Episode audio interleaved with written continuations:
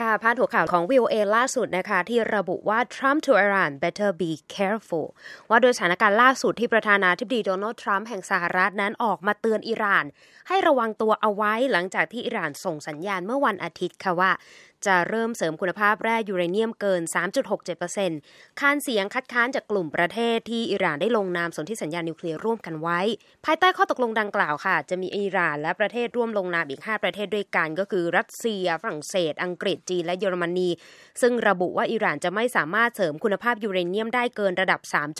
3.67%และทำได้ในจำนวนสูงสุดไม่เกิน 300 กิโลกรัมนะคะ แต่ก็ถือว่าอยู่ในระดับที่ต่ำกว่า 90%ที่จะใช้ในการผลิตอาวุธนิวเคลียร์ได้นะคะ เมื่อสัปดาห์ที่แล้วค่ะประธานาธิบดีอิหร่านฮัสซานรูฮานีออกมาเตือนประเทศมหาอำนาจในยุโรปว่า อิหร่านน่าจะเพิ่มปริมาณการเสริมคุณภาพแร่ยูเรเนียม ที่จะนำมาใช้ในการผลิตนิวเคลียร์จนถึงระดับ เท่าที่อิหร่านจะต้องการทำให้คำในข่าวสัปดาห์นี้ค่ะ ขอหยิบยกคำเตือนของผู้นำสหรัฐมานำเสนอกัน Better be careful นะคะ มาจากประโยคที่ประธานาธิบดีทรัมป์กล่าวนะคะ โดยพูดว่า Iran better be careful มันย่อมาจากคำว่า had better be careful เป็นประโยคที่ใช้เตือนให้ระวังสิ่งที่อาจจะเกิดขึ้นในอนาคตนะคะ ถ้าเป็นภาษาไม่ทางการหน่อยอาจจะบอกว่าระวังตัวให้ดี จริง ๆ แล้วเนื้อแท้ของ be careful ค่ะ หมายถึงระวังตัว ถ้าเราจะกล่าวในเชิงเป็นห่วงเป็นใยจากก้นเบื้องของหัวใจนะคะ อาจจะใช้คำว่า be careful หรือ please be careful หมายถึงระมัดระวังตัวนะ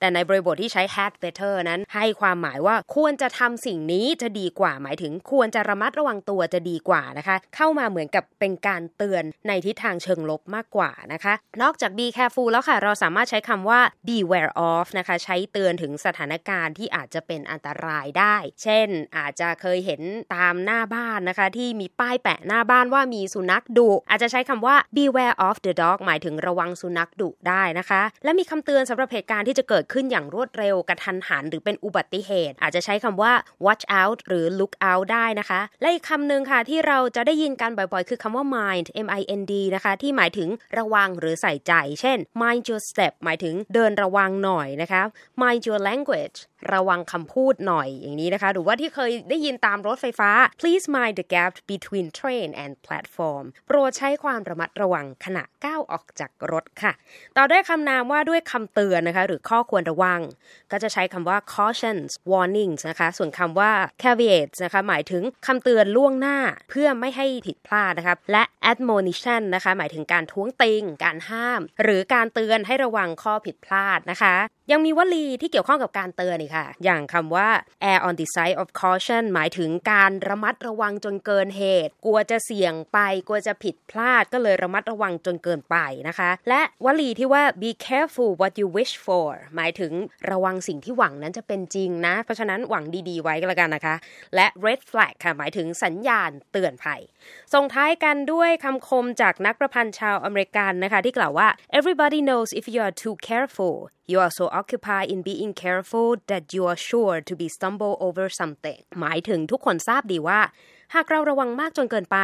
เราก็จะหมกมุ่นอยู่กับการระมัดระวังนั้นซะจนพลาดพลั้งไปกับบางสิ่งไปจนได้นะคะนั่นหมายความว่า ระวังได้แต่ไม่ต้องถึงกับระแวงค่ะ Be careful with me.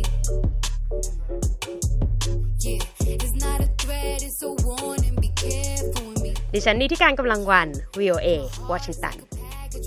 gradually warn and be careful.